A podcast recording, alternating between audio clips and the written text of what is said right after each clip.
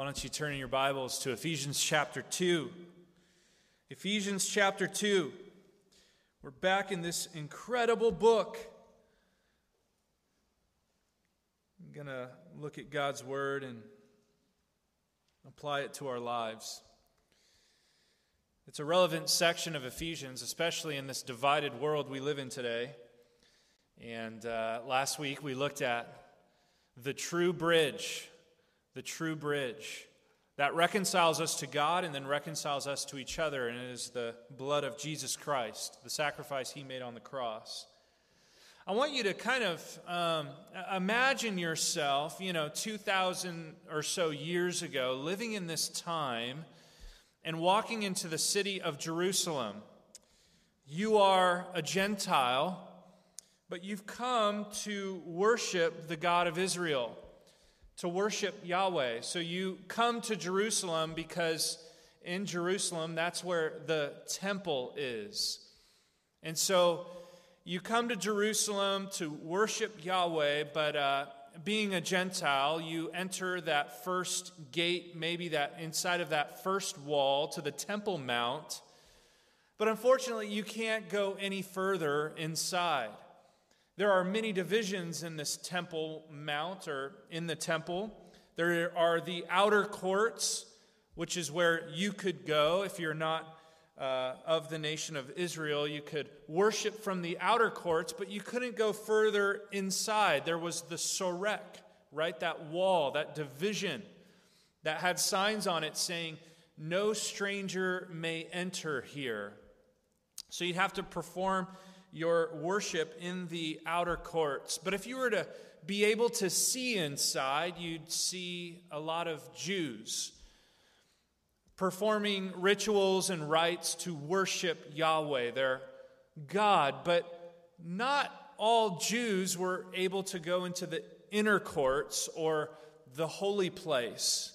You know, at the center of this Temple Mount is this large structure called the Holy Place. And in there, only the high priests could go in.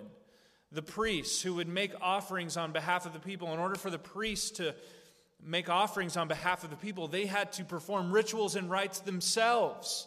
They themselves could not walk into the holy place without cleansing themselves with all these purification ceremonies and rites. Of course, at the center, you have the holy place, and that is the place where God dwelled, and dividing the holy place, the Holy of Holies, from the rest of the people, the rest of the Jews, was this large curtain called the veil, right? This curtain that divided people from entering sinfully into the place where God dwells.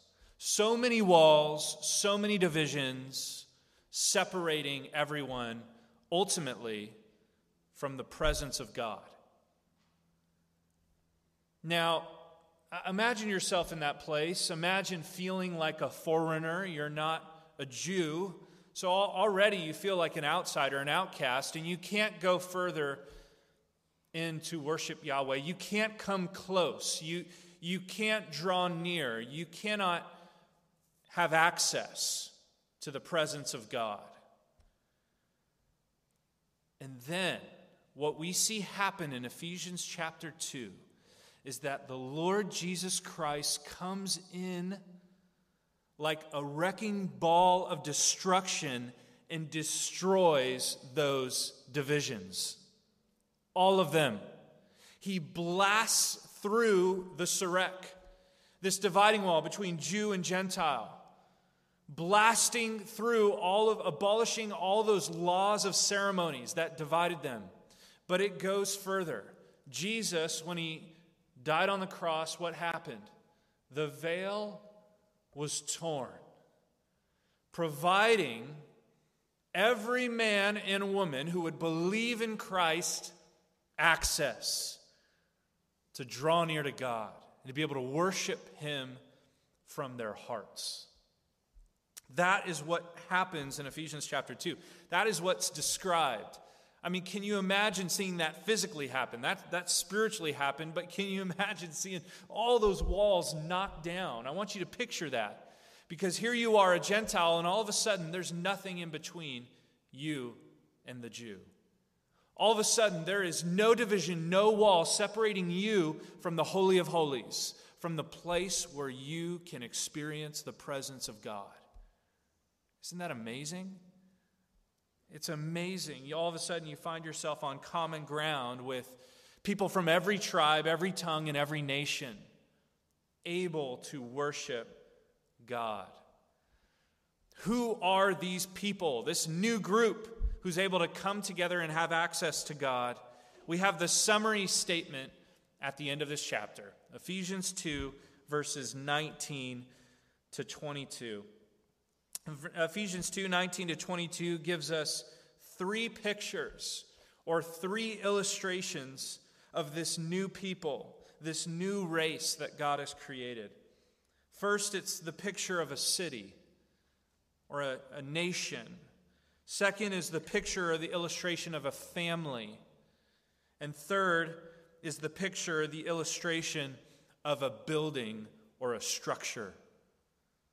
And so we're going to see kind of the sum, summary statement from the Apostle Paul to these Gentiles of how he takes Gentiles, us, from foreigner to family to the framework of the church. So you go from foreigner to family to the framework of his church. It's an amazing transition an amazing movement of God in the lives of his people. And so, before we go any further, let's pause and, and give this time to the Lord in prayer. Bow with me. Heavenly Father, you made for yourself a people, a beautiful people, a people made up of many different colors many different languages, different cultures, backgrounds, experiences, and you've pulled them together in a way that only you can. You've provided peace by the blood of your cross. And Lord, we are uh, amazed by that amazing grace, amazing love, amazing act of reconciliation. God, and help us now act like the church Help us act like the people you've made us to be, to live in light of these realities, to grow, to mature into the holy temple that you have made us to be. God, I pray that everybody in Summit would participate in this together and live in light of these realities. God, do that work in us as we work out our salvation with fear and trembling, I pray that you would do that work in us and through us for your glory. In Jesus' name, amen. All right, so first point, verse 19. You went from foreigner to family. From foreigner to family. We have two illustrations just in this verse the city and the family. Look back down at the text there, Ephesians 2:19. says, So then. In other words, in conclusion, you are no longer strangers and aliens, but you are fellow citizens with the saints and members of the household of God. Have you traveled outside the country before?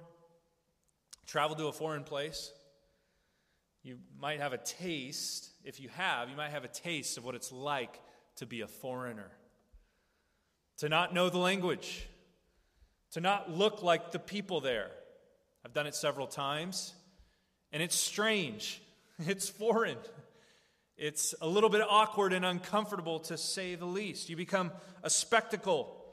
You're instantly the person that everybody stares at, or at least it feels that way. And if you don't know the language, well, you can barely use the restroom and you come into all kinds of obstacles and divisions. You got to understand maybe how the Gentiles feel.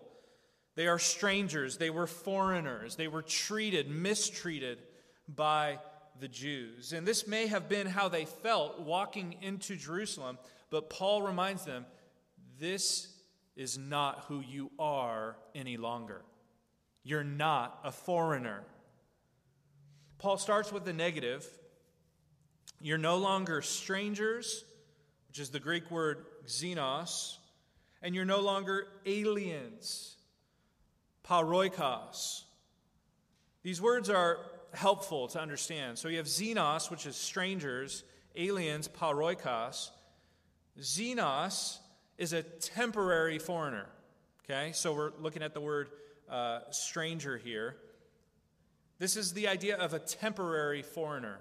This is somebody who's just passing through, maybe in our terminology, with a passport.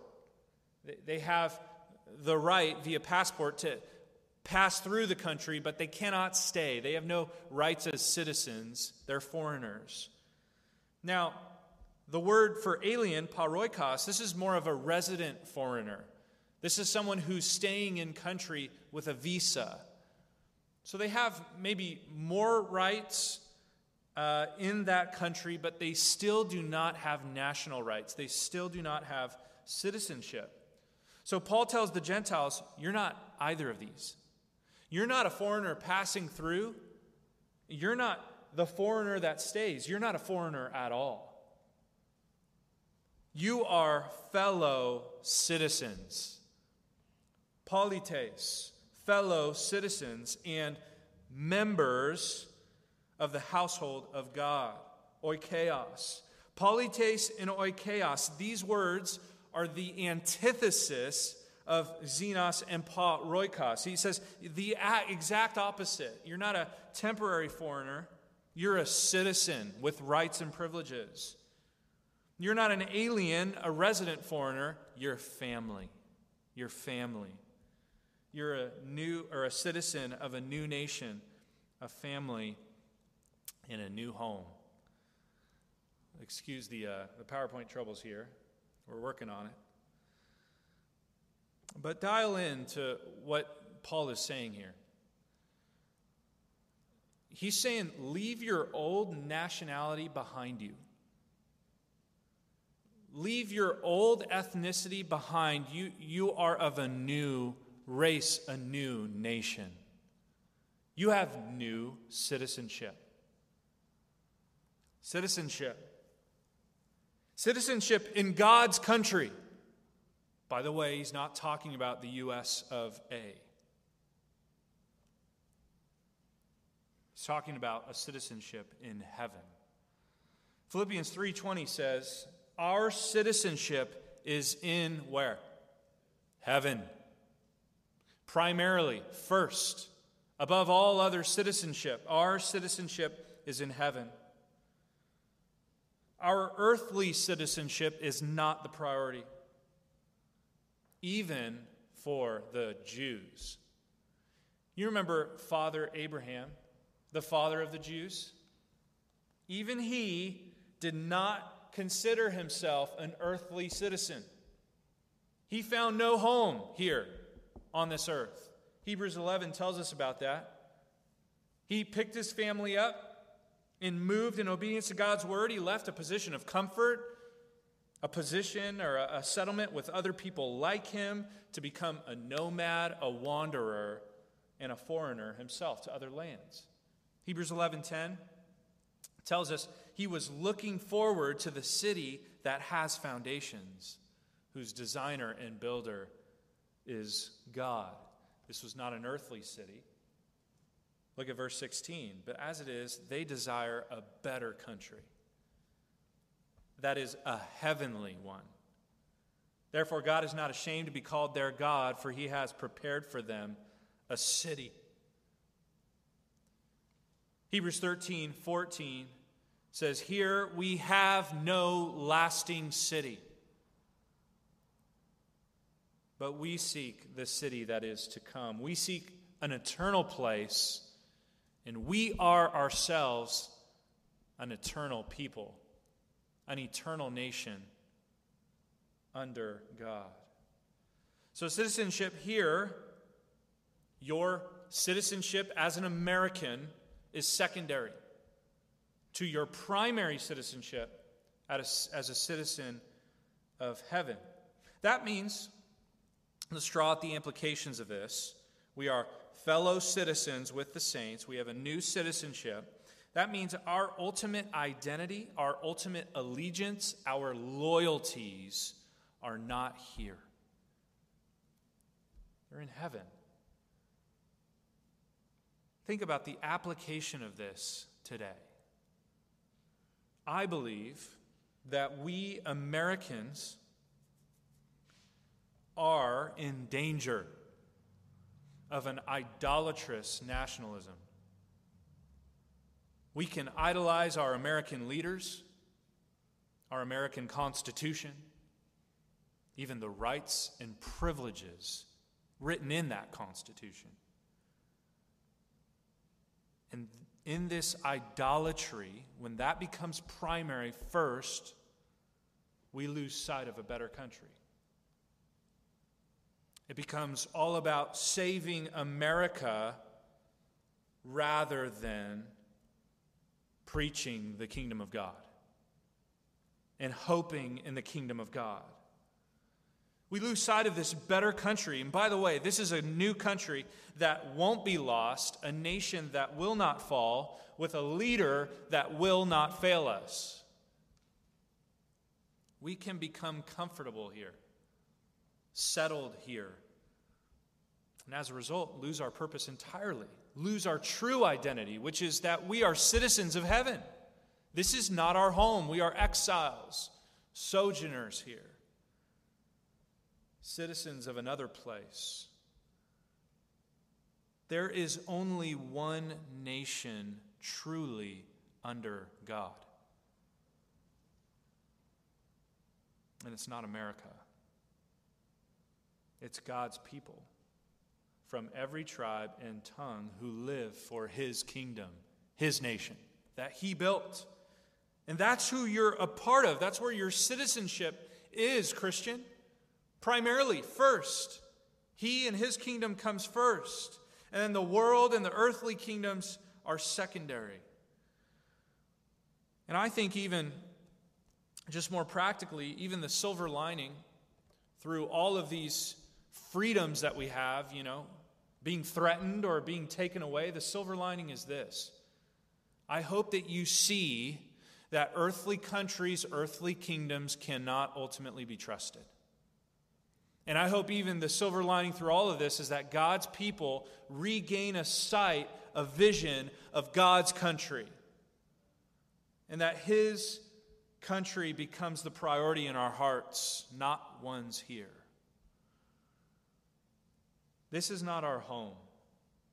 Now, I'm not encouraging you to be a total pacifist and not say anything, not vote, not do this, not do that. But I'm just encouraging you to evaluate your priorities.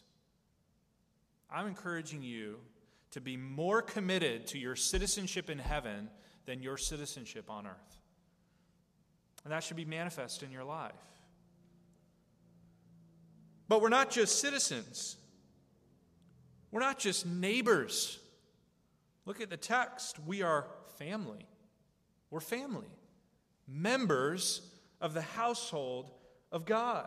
So you go from foreigner to citizen to family to family. We're family members. I have to be honest with you. Uh, it was strange at first when I came to Summit, and a lot of people here, the majority of people here, call each other brother and sister. That's one of the, I would say, one of the uh, tenants, identifiers of Summit is all of you guys call each other brother and sister. I just got to confess, I, ha- I didn't come from that kind of background. We didn't call each other brother and sister at, at my old church. I, I barely call my brother my brother.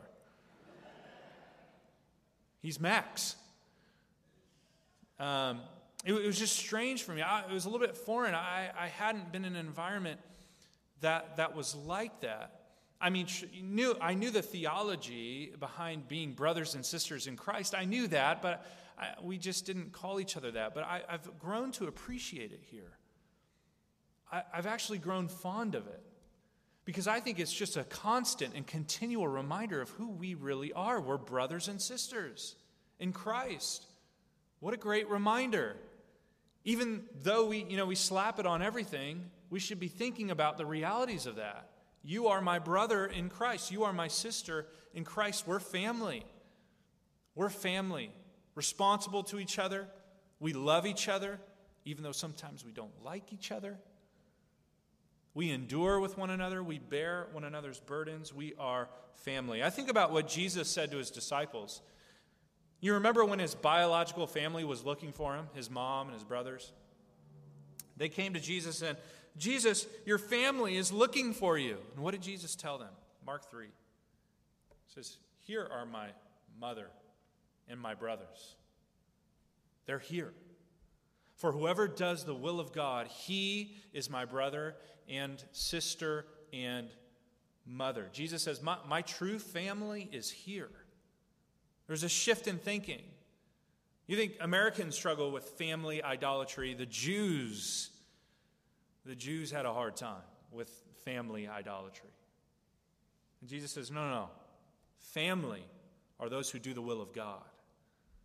There's a new family that has been formed, fellow members of the household of God. I believe you've heard the statement blood is thicker than water. That's, you know, a popular phrase. The idea is that no matter the circumstance, your ultimate loyalty is to your biological family, your blood relatives, which was also always interesting to me because I have a different blood type than my parents. And my kids have a different blood type than me. So I didn't really get that phrase, but I'll go along with it, right? Your blood thicker than water. So no matter, you know, if there are waters or seas that separate you, your ultimate loyalty is to your family, your biological family. Can I step on an air, an air hose this afternoon? That is not biblical. That's not biblical. your ultimate loyalty is not to your biological family. Ultimate, your loyalty is to Christ and to his people. Unless you're talking about the blood of Christ, which is thicker than water, that phrase works. The blood of Christ is thicker than water. The blood, blood of Christ is what unites us. but your biological family. I'd encourage you to find a scripture outside of your immediate family unit. I'm talking about mother, father, kids. I encourage you to find me a scripture, find me a scripture that commands or demands loyalty from you to your extended biological family.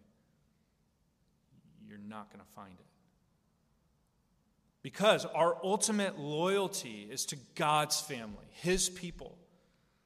Of course, we have commands in the scripture for our immediate family. Fathers, you have a responsibility to your children. Mothers, you have a responsibility to your children. Children, you have a responsibility to your parents. You can't use this principle and say, ha, see, I don't have to listen to you. I'm going to go to my, you know, friends at church. No, no, no, no. I'm not talking about that immediate family unit. We have clear commands in scripture from that. But the extended family, the extended family, it's very popular, especially in American Christianity, to prioritize your extended family, even over your church family. There seems to be this unwritten rule that, you know, grandma and grandpa, in laws, aunts and uncles, cousins, nephews, nieces, they're more important. So, you know, family comes first, and then the rest of my life, which includes your church, your church family. That's not biblical, that's cultural. That's cultural. And these people, your extended family, should not get the priority in your time and your resources over the church.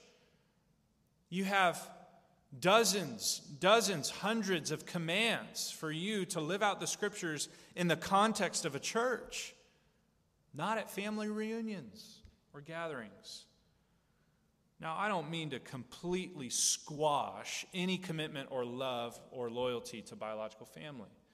There are incredible pictures there of God's grace and God's love, even in family relationships. And they should be enjoyed. And yes, have that family reunion. Yes, keep in touch with loved ones. Yes, love them selflessly. Yes, show them the love of Christ. But ultimately, listen, your allegiance is to a new family. It's the church family. You're members of the household of God.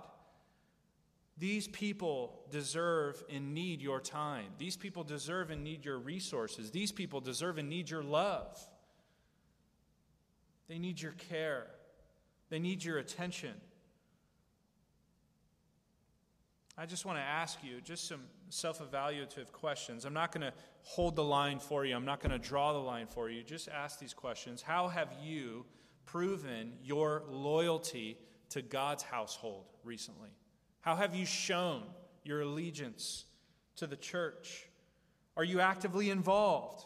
Do you prioritize church gatherings?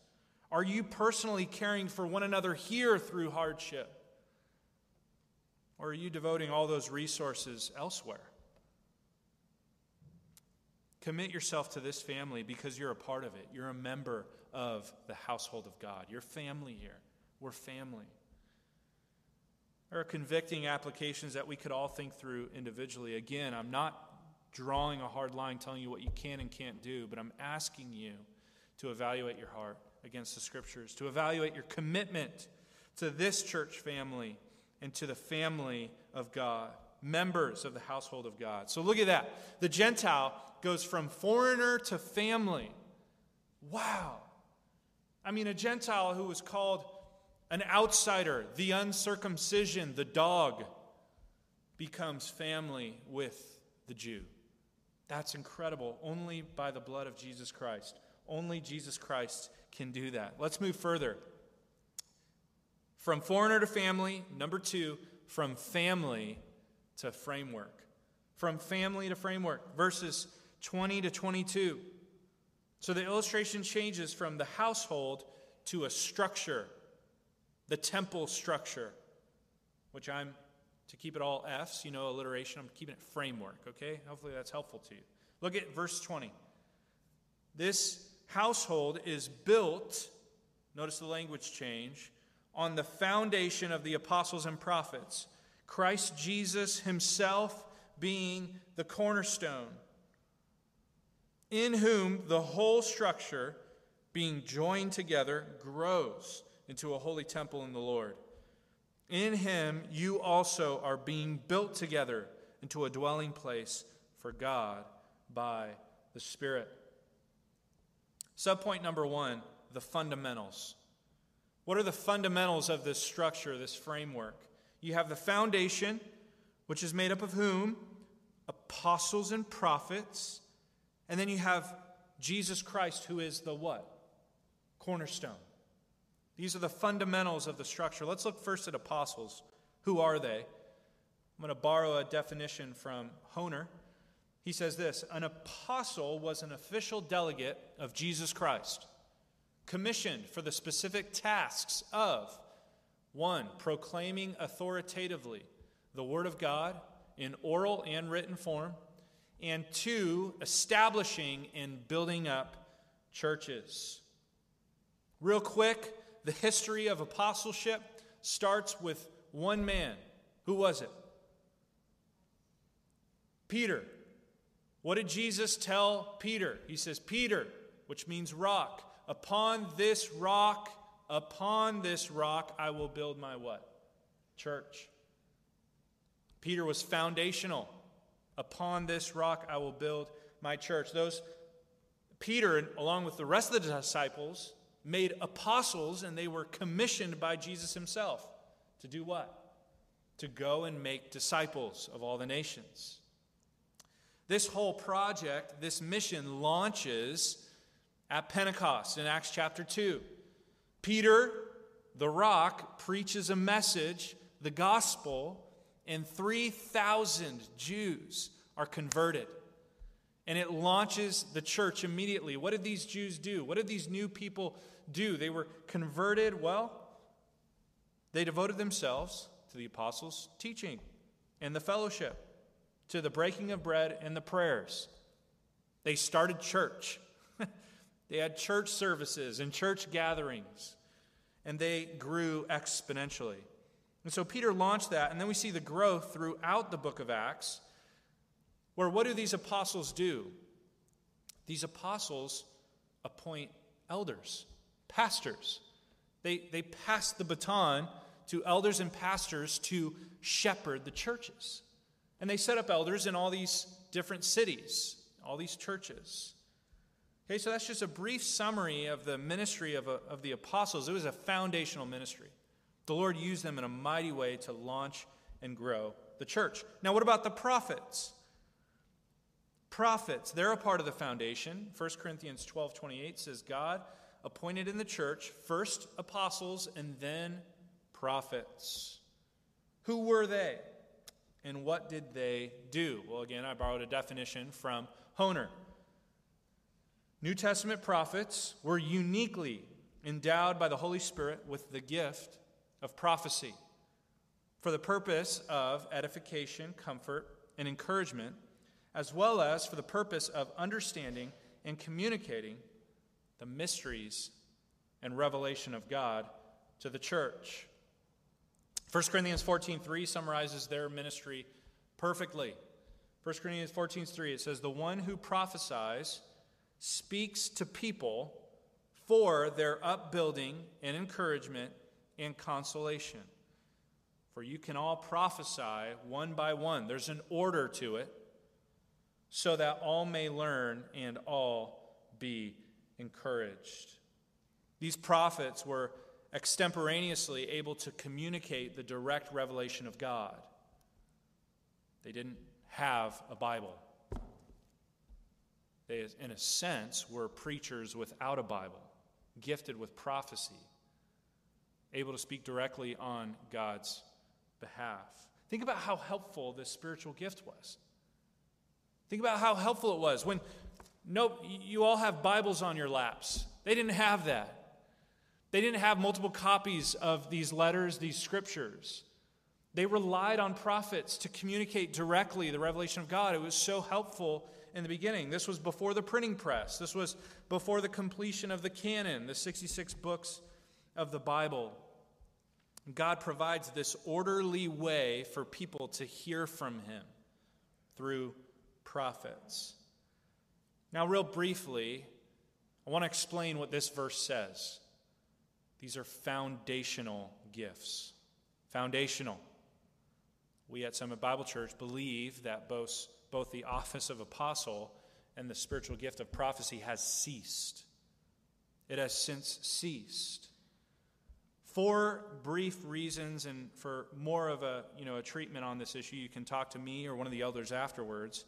But briefly, four reasons for their ceasing. Number one, Scripture said they would. Scripture said they would. In 1 Corinthians 13 8, it says specifically that prophecy will pass away. So we know there was a time for it, and then there's a time when it is no longer.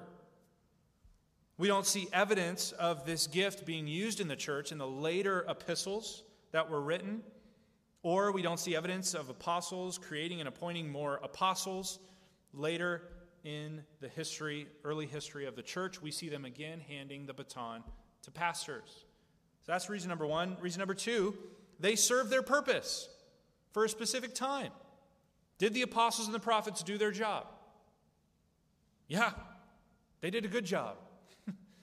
By the power of the Holy Spirit and the gifts that God had given them, they did a fantastic job. They, they started and launched the Great Commission, and they, they launched and established churches. They took the gospel to the Gentiles. They passed the baton faithfully to the church to continue the work of the Great Commission. So they served their purpose for their time. Number three, the completion of the canon nullifies the need. Again, remember, these prophets spoke at a time before the printing press, at a time before multiple copies were made of the scripture, at a time when people didn't have the complete canon, all 66 books of the scripture.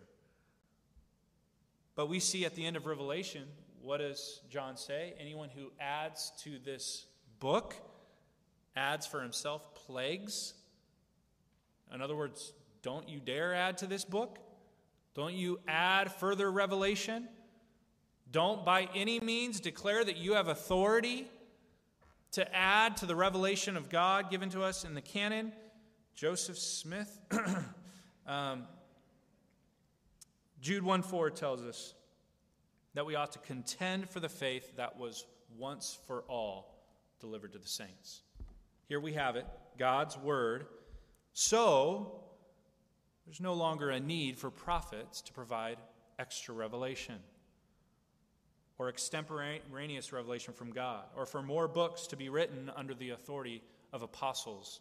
There's no longer a need for that because we have a complete canon. Number four, which is just the most obvious statement in the world, is that in this illustration, they are the foundation, the foundation of the church, not part of the ongoing structure. It's interesting, Paul calls them the foundation upon which the church is built. They're not a part of the ongoing growth of the structure, they're foundational. So, again, that was brief, that was cutthroat. If you have questions about it, you can ask me afterwards. But let's go back to the text. That explains kind of who these apostles and prophets were. But let's get to the emphasis. Let's get to the most important piece, shall we? The what? The cornerstone. Jesus Christ is the cornerstone. What is a cornerstone? I don't know if you sing the song here. Cornerstone. It's a popular, you know, word used in Christendom. We read in 1 Peter 2 the cornerstone. We all knew it was Jesus, but what does cornerstone illustrate? You have to understand ancient architecture. The cornerstone was the first stone laid in a structure. There was a stone at the corner of the building by which all the other stones would be aligned. So it was important where this cornerstone was placed because the rest of the structure would be built from it, and it depended on the placement of this cornerstone. In other words, the cornerstone was the standard, it was the point of contact, it was the joint most essential to keep the whole building together. Now, do you understand why Jesus is called the cornerstone? He is the standard. He is the person that keeps us all together. He's the person from which the whole structure grows. He's the cornerstone, the fundamental, most essential piece of the building. I want to read this quote from Dr. Dr. Hughes. He says, What a fabulous image. Picture Jesus Christ as the massive cornerstone and see his vitality as causing the stone to glow.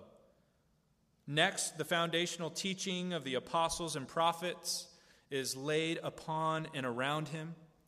He gives it its shape, the stability, and the whole foundation then assumes his glow. Then, one by one, living stones are set upon it and they in turn radiate the symmetry of the chief cornerstone, forming a luminous, ever growing temple. That's Jesus Christ. That's our Lord. Whenever the church strays from Christ, whenever the church strays from gospel ministry, their priority, they have misaligned themselves with the cornerstone. These are the fundamental pieces of the structure. Let me ask just applicationally is your life aligned with Christ? Are you aligned with the cornerstone right now? Or are you aligned with another standard? Number two, subpoint number two, the formation. Let's move quickly here. So, in Christ, the whole structure, verse 21, being joined together, grows. The structure grows. This is not an inanimate object. This is not an old church on a hill that's been, you know, abandoned and is kind of, you know, breaking apart, deteriorating. No, no, no. This structure grows. It's organic. There's growth.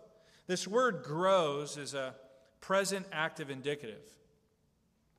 That means that it is continual and ongoing. The people of God will grow, and the growth does not stop, is what the Apostle Paul is saying.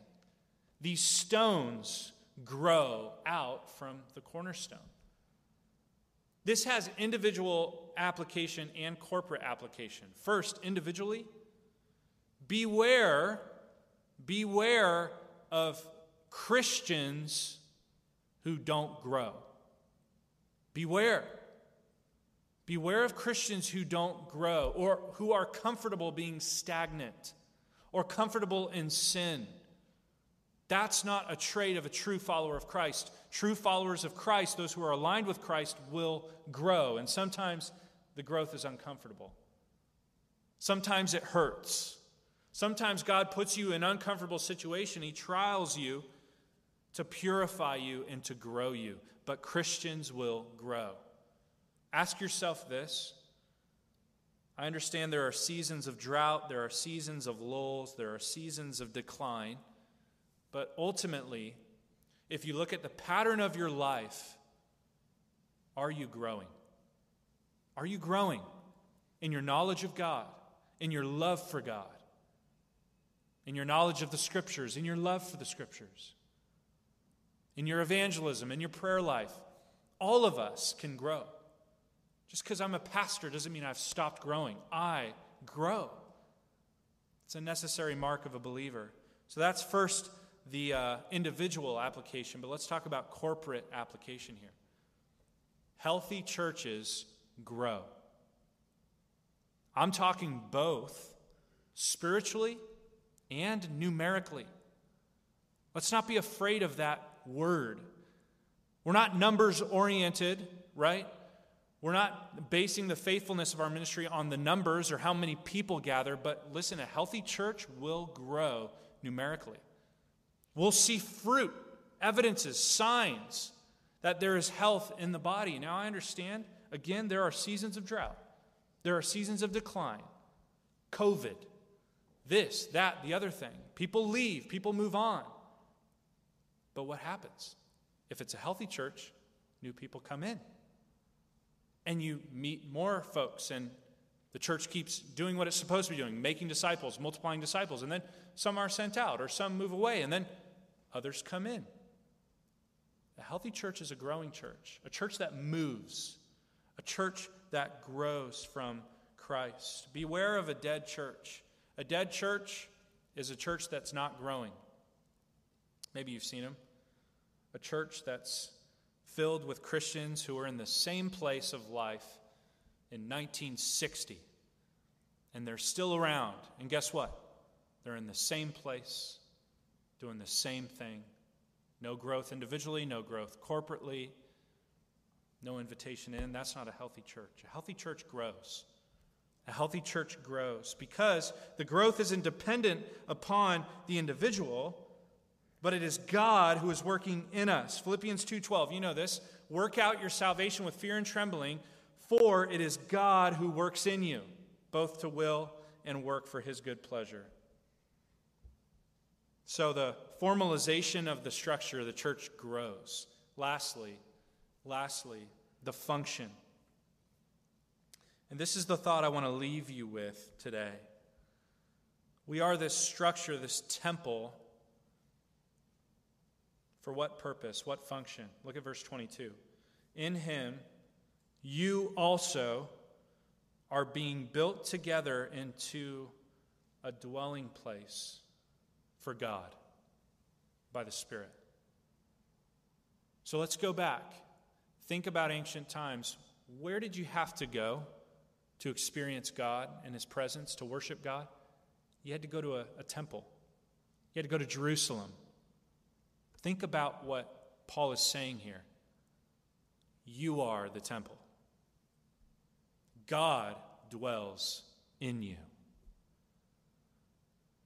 That's an amazing reality. That's an amazing individual reality, and it's an amazing corporate reality. Individually, your body is a temple, a temple that the Holy Spirit dwells in. So in 1 Corinthians, Paul says, You better take care of that temple. You better not let that temple commit adultery, idolatry. Do not allow your temple to be joined with prostitutes, Paul says in 1 Corinthians. No, no, that's the temple of God, the dwelling place of God. Keep your body pure. Keep your heart pure, your mind pure, for it is the dwelling place of God. Walk by the Spirit so you don't give in to the desires of the flesh. Now, corporately, here's the reality God's people in ancient times would go to Jerusalem and to a temple to worship, where do we go? We come together. We come together. This gathering, this gathering is where God is. God's here. Not just because he's omnipresent, he's everywhere. We know that theology. But God is here because God's people are here. And the word of God is being preached. And we're singing his praises together. And we're partaking communion together on the first Sunday of the month. And we experience and we watch and we rejoice in baptisms together. God is here. God is with us. He dwells with us because we are the corporate gathering of his people. That's amazing. So listen, don't discount the church gathering. Don't prioritize a football game. This is more important. This is a more essential place for you, for your growth, for your soul. You want to gather with the people of God where God is, the dwelling place of God. What an incredible reality, one that we should not forget. Look at where God took us. He took us from a foreigner, a stranger, wandering around the world looking for citizenship, looking for a place to call home, but no city lasts. And then what did he do? He took us from foreigner to family to the formation, the structure of his church. What an incredible reality to the framework of his church. Now we ought to live in light of that reality. We ought to live like we are family. We ought to live like we are um, a growing formation, a structure, the dwelling place of God. May we do that this week. May we live in light of these realities. Let me pray. Heavenly Father, thank you for this time. Thank you for the look at your word, these realities that are true of us. One nation under God. Lord, and we know that that's not referring to our earthly citizenship. It's referring to our citizenship in heaven. We are your nation, your people, made up of many different kinds of people, different colors, ethnicities, backgrounds. Lord, I pray that we would live out that unity. We'd live in light of the reality that we're family, and we'd honor you with our lives. In Jesus' name, amen.